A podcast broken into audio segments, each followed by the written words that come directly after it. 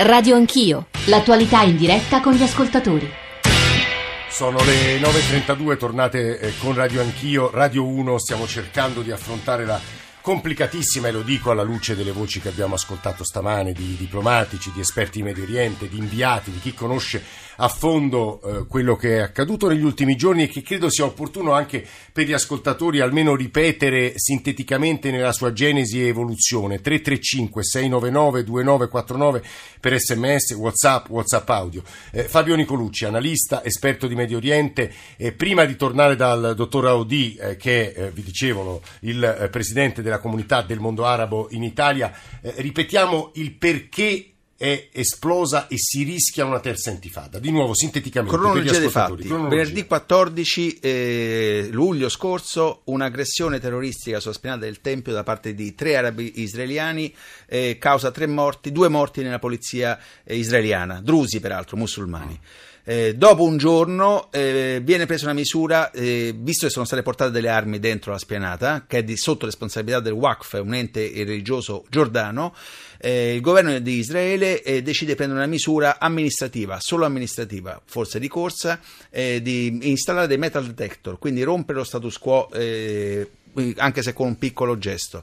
Passa un giorno, non succede niente, dopo un giorno comincia una rivolta che si chiama quella dei metal detector, quindi comincia un'altra storia. I, il, le autorità religiose, il Gran Mufti di Gerusalemme, i palestinesi di Gerusalemme Est che riconoscono come collante unificante, il, eh, il solo collante unificante la moschea di Al-Aqsa, eh, come ultimo brandello di loro identità non israeliana, perché il luogo è gestito da un ente giordano, l'unico punto di Gerusalemme unificata eh, cominciano un boicottaggio dei metadetector, del Buabat elettronia, come dicono in arabo.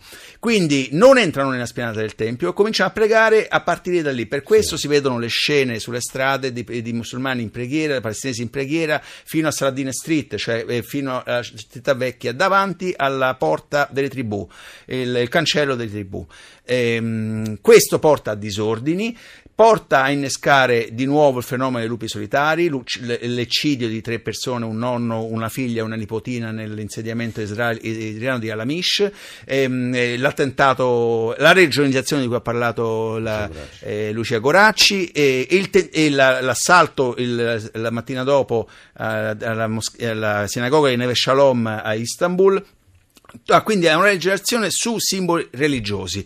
Ora il problema è che eh, diventerà questa una eh, Buabat elettronia, intifada al Buabat elettronia. Il prossimo rischio è venerdì prossimo. Ovviamente venerdì scorso ci sono stati i primi disordini dopo una settimana, ogni venerdì costituisce una, un appuntamento critico, il prossimo venerdì in particolare le preghiere, quelle più importanti, delle 12.45 e delle 7.45 ora locale, sono eh, il, la cartina di tornasole per vedere se la tensione si è è stemperata, ma ci vuole un passo indietro da parte di tutte e due le parti e soprattutto una nuova consapevolezza, magari anche un riconoscimento di un ruolo dei palestinesi da parte del governo Netanyahu nel cooperare, perché la sospensione di Abu Mazen eh, sulla, de, de, dei rapporti con Israele significa anche sospendere la cooperazione di sicurezza molto efficace fra apparati palestinesi in Cisgiordania e Israele, che ha prevenuto molti atti terroristici, e bisogna vedere se venerdì prossimo questa cooperazione è iniziata oppure le cose si sono cominciate a avvitare in una direzione molto Fabio Nicolucci che sta parlando prima di tornare da Fuad Audi, vorrei che Lucia Goracci aiutasse chi ci sta ascoltando a capire il ruolo dei fratelli musulmani in questa vicenda. Lucia. Che è molto importante, o meglio dell'assenza dei fratelli musulmani, cioè la perdita di peso specifico nella regione della questione palestinese si lega anche a una eh, caduta libera dei fratelli musulmani che sono eh, sponsor di Hamas, quindi delle, uno dei due attori eh, palestinesi e che ha condizionato, lo si è visto anche nell'estate del 2014 con la guerra tra Israele e Hamas a Gaza, cosa significava avere in Egitto Sissi e non più Morsi. Quindi fratelli musulmani che con la repressione eh, del, e l'incarcerazione del presidente Morsi eh, nell'agosto del 2013 eh, perdono il loro uh, partito più forte, quello egiziano, e adesso l'attacco diplomatico, commerciale che una parte del Golfo sta facendo nell'altro sponsor eh, della fratellanza musulmana, cioè il Qatar. Che cosa voglio dire? Voglio dire che c'è oramai un conflitto che è detonato dentro il mondo arabo sunnita, eh, che è arrivato eh, ad esprimersi apertamente, prova ne sia appunto che c'è un tentativo eh, diplomatico del presidente turco Erdogan di eh, dialogare con tutti e trovare una via di uscita da questo isolamento del Qatar, da questa crisi che si è aperta negli ultimi mesi. In più c'è anche il passaggio da Obama a Trump, cioè da un presidente americano che aveva promesso in campagna elettorale di spostare anche l'ambasciata americana da Tel Aviv a Gerusalemme e poi evidentemente adesso è preso da altre cose, però il contesto è molto molto cambiato negli ultimi tempi. Eh, Lucia Goracci che sta parlando, eh, avete visto le sue cronache da Mosul la settimana scorsa e adesso sta trasferendosi a Istanbul dove guiderà la nostra sede di corrispondenza. Dottor Audi, scusi per la lunga interruzione, il presidente della no. comunità del mondo arabo in Italia. Lei stava dicendo, a nostro avviso, una cosa molto importante, la completi. Sì, no, io dicevo per trovare una soluzione perché purtroppo vedo in, questo, in questi eh, ultimi due eh, giorni se non viene proprio eh, ehm, risolta dal punto di vista diplomatico un rischio di un'intifada eh, araba musulmana a livello mondiale perché qua non c'è nessun paese arabo che non ha fatto manifestazioni dalla Tunisia, Algeria e tutti i paesi arabi, anche le comunità arabe in, tutta, eh, in, tutte le città europee si stanno muovendo numerose manifestazioni. Noi stiamo cercando di continuare nostro, la nostra missione del dialogo e di parlare con la popolazione perché il, la, il, dialogo tra la popolazione palestinese e israeliana è diversa dal dialogo a livello politico perché sono due binari e purtroppo non sì, si incontrano, sono binari molto, molto distanti e allora noi che cosa diciamo? Diciamo che il governo israeliano non può toccare un simbolo così delicato perché tutto il mondo arabo, tutto il mondo musulmano pensa a quello che sta dietro a questa mossa, che vogliono eh, delegittimare eh, Gerusalemme da, eh, da parte dei palestinesi, vogliono anche dal punto di vista religioso delegittimare l'Aqsa e questo potrebbe scatenare non solo una terza guerra mondiale, ma una guerra santa purtroppo non, è molto pericolosa e Israele e Netanyahu devono prendere la responsabilità, in particolare Netanyahu, con il governo Netanyahu purtroppo abbiamo visto allontanare molto il dialogo. Guardi, abbiamo guardi Audi, lei sta dicendo, scusi Salentino, sta dicendo una cosa a, a, mio avviso importante ed è opportuno che l'abbia ascoltata Yossi Bar, eh, che è il nostro collega di Radio Israele, corrispondente qui in Italia, eh, al quale tra poco farò una domanda collegata, correlata a quello che lei ha appena detto. Però eh, ci siamo anche collegati con l'ambasciatrice dello Stato di Palestina eh, qui a Roma, eh, Maya Al-Kaila, che salutiamo. Buongiorno ambasciatrice, benvenuta. Eh, buongiorno, grazie mille. Eh, lei parla un italiano a nostro avviso sufficiente, io proverei in italiano, se poi non se la sente o, o, vuole invece specificare le sue risposte in inglese lo faccia pure che noi l'aiuteremo a tradurre le domande. In questa trasmissione, ambasciatrice, è stato più volte chiesto anche da diplomatici israeliani un passo indietro da parte di tutti, da parte del governo Netanyahu, ma anche da parte palestinese. Qual è il passo indietro che voi potreste mettere in atto per stemperare la tensione? Ambasciatrice.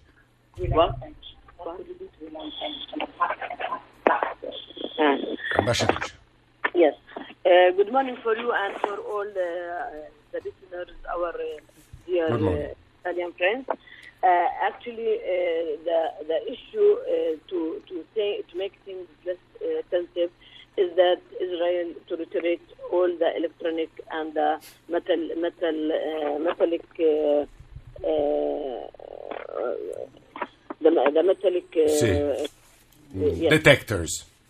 Detector, the metallic detectors from Al Aqsa because we consider Al Aqsa Mosque it's our sovereignty. Al Aqsa Mosque is for the Palestinians It was uh, it was occupied uh, in 1967, and according to international uh-huh. law, uh, it should be uh, for Palestinians. Just a second, I will translate what you just said. Ambassador, just a second.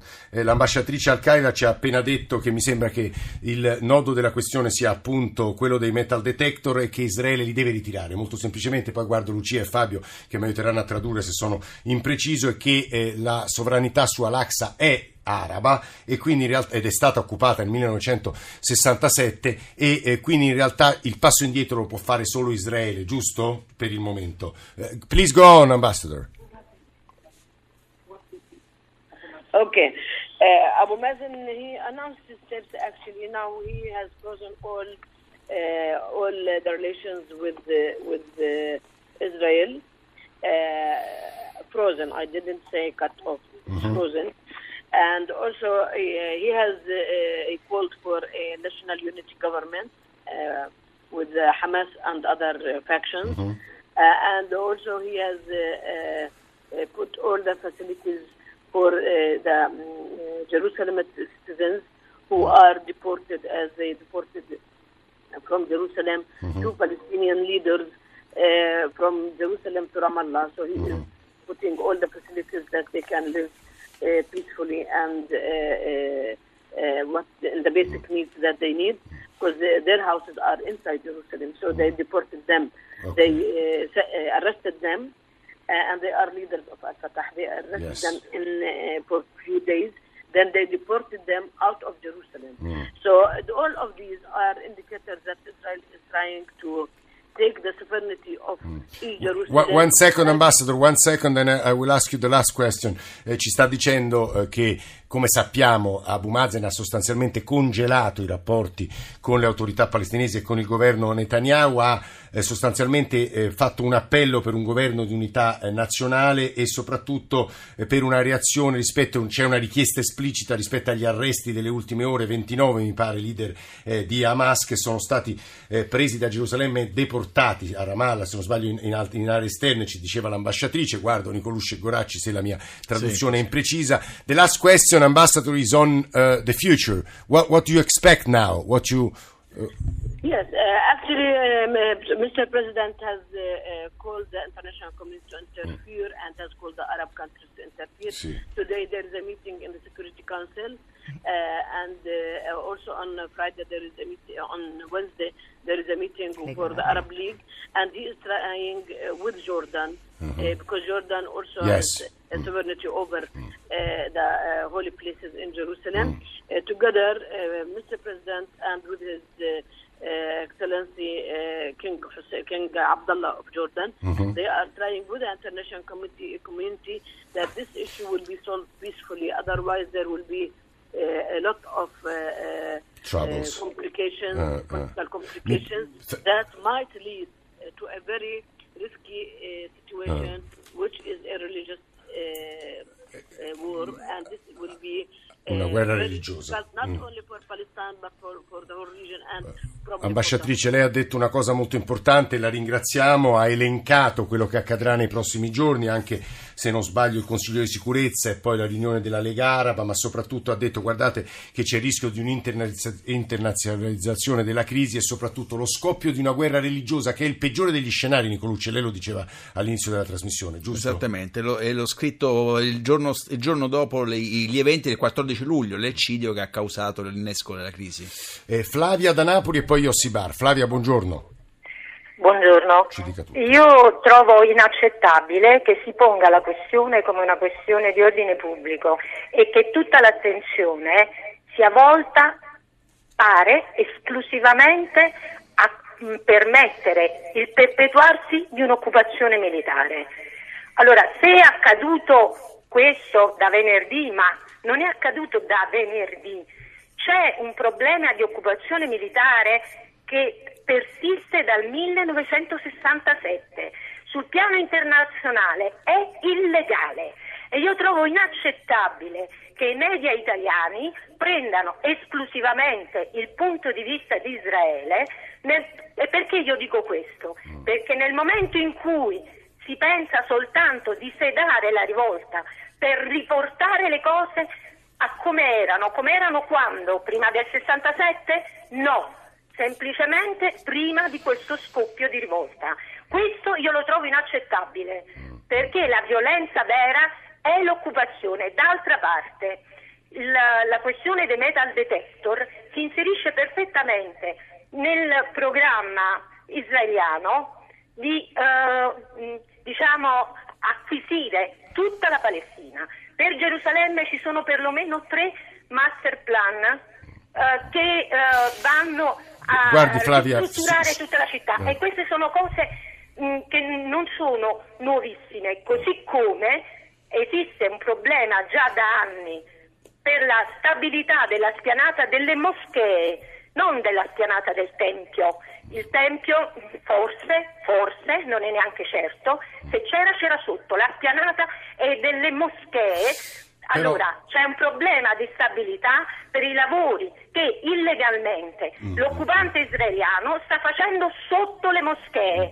Da- Fla- allora, Flavia, guardi, no, questo si, fe- problema si- non è si- nato si fermi perché lei ha elencato La- talmente tanti temi che fatichiamo a scioglierli tutti, ma insomma proveremo con Goracci e Nicolucci a dare delle risposte almeno parziali a quanto lei diceva. Però la voce di Yossi Bar, che salutiamo. Bar, buongiorno e benvenuto. Buongiorno, mi dispiace che non ho potuto sentire dall'inizio, però il problema, da come lo vedo io, non, non esistono dei lavori sotto le moschee. Penso che Israele faceva molto meglio di, di, eh, di concordare questa, questa- la messa dei metal detector eh, sulla pianata delle moschee, in, in quanto questo risolverebbe, risolverebbe quasi tutti i problemi. Però allora Eh, Yossi Bar, adesso- scusami se ti interrompo, la domanda che si pongono ascoltatori, ma anche Goracci e Nicolucci è ma allora perché Netanyahu non ha dato retta a quello che suggerivi te adesso e che suggerivano da quello che leggevo anche i servizi segreti israeliani, cioè le, eh, eh, insomma, le autorità che si occupano di sicurezza, cioè evitare questo rischio di escalation, Yossi? Il problema è quando due, due popoli perdono la fiducia uno nell'altro e quando gruppi di fanatici ed estremisti religiosi conducono i giochi eh, da una parte e dall'altra parte che sono dentro il governo di Netanyahu la, la- può succedere di tutto, perciò Netanyahu è più o meno è prigioniero de- della parte estremista del suo governo che magari vorrebbero di, di provare che sono, sono gli israeliani che, che dirigono i giochi. Però questo, mh, visto adesso quello che è successo in Giordania, eh, penso che mh, la, la situazione si, eh, si eh, rassenerà nei, nei- nei pochi giorni in quanto Israele a mio avviso dovrà per forza dismontare questi metal Ah. detector e di trovare una soluzione pacifica perché non è la prima volta. Cioè secondo te questo, questo è quello che accadrà? Yossi? E questo che accadrà di sicuramente sarà un accordo fra il WACS e il, il governo israeliano in cui toglierà questi eh, metal detector ed eh, si troverà di nuovo un accordo che non so quanto tempo durerà eh, ed è, sì, io mm, almeno spero che questa, questa faccenda non, non- non si, non accenderà tutto il mondo musulmano che, come vediamo, tanti sì. paesi musulmani, compreso la Turchia, hanno del- degli interessi di far accendere questo posto per cercare di, di scordare i problemi che, che- che- che sono nella- nella loro- Eh, nelle loro case. eh, Barre, sì. è, è un, è un problema mol- molto, molto grave in cui eh, i- i- alcuni paesi eh, musulmani cercano di, di- di usare questa, eh, questa situazione crisi. che si è creata eh, esplosiva in, in Medio Oriente magari in, eh, nella eh, spianata delle moschee magari allargarla in, tutto il mondo Eh, eh, musulmano. eh, quello fa impressione quello che ci sta dicendo Yossi Bar, Radio Israele, è stato anche presidente della stampa estera, perché Lucia Goracci nelle sue corrispondenze più volte ci ha detto guardate la guerra siriana sembrerebbe irresolubile proprio perché ognuno risponde, fa i suoi interessi geopolitici e purtroppo da piccoli casus belli poi degenera tutto, Lucia. È evidente, io sono d'accordo con Yossi Bar, eh, è auspicabile che queste misure anche gradualmente eh, rientrino. Eh, temo che forse non ci si faccia per venerdì prossimo quindi però insomma c'è un gabinetto di sicurezza israeliano eh, che eh, si è riunito nottetempo, non ha concluso nulla, ma è nuovamente riunito oggi anche alla luce dei fatti di Amman. Io credo che l'attacco di Amman contro l'ambasciata israeliana Amman serva come campanello d'allarme su quanto possa appunto degenerare eh, quel provvedimento. Quindi è da augurarsi eh, che questi provvedimenti rientrino, che Israele riveda eh, la sua decisione unilaterale in modo tale da evitare che, eh, che la crisi si regionalizzi anche alla luce di quello che diceva Bar, insomma, eh, poi eh, il risentimento delle popolazioni che può avere diverse origini e trova un casus belli per, per, per innescarsi ed esplodere. Insomma. Sì, c'è un'altra voce vorrei fare, a parte che leggiamo con anche con um, favore il fatto, la passione che molti ascoltatori mettono alla luce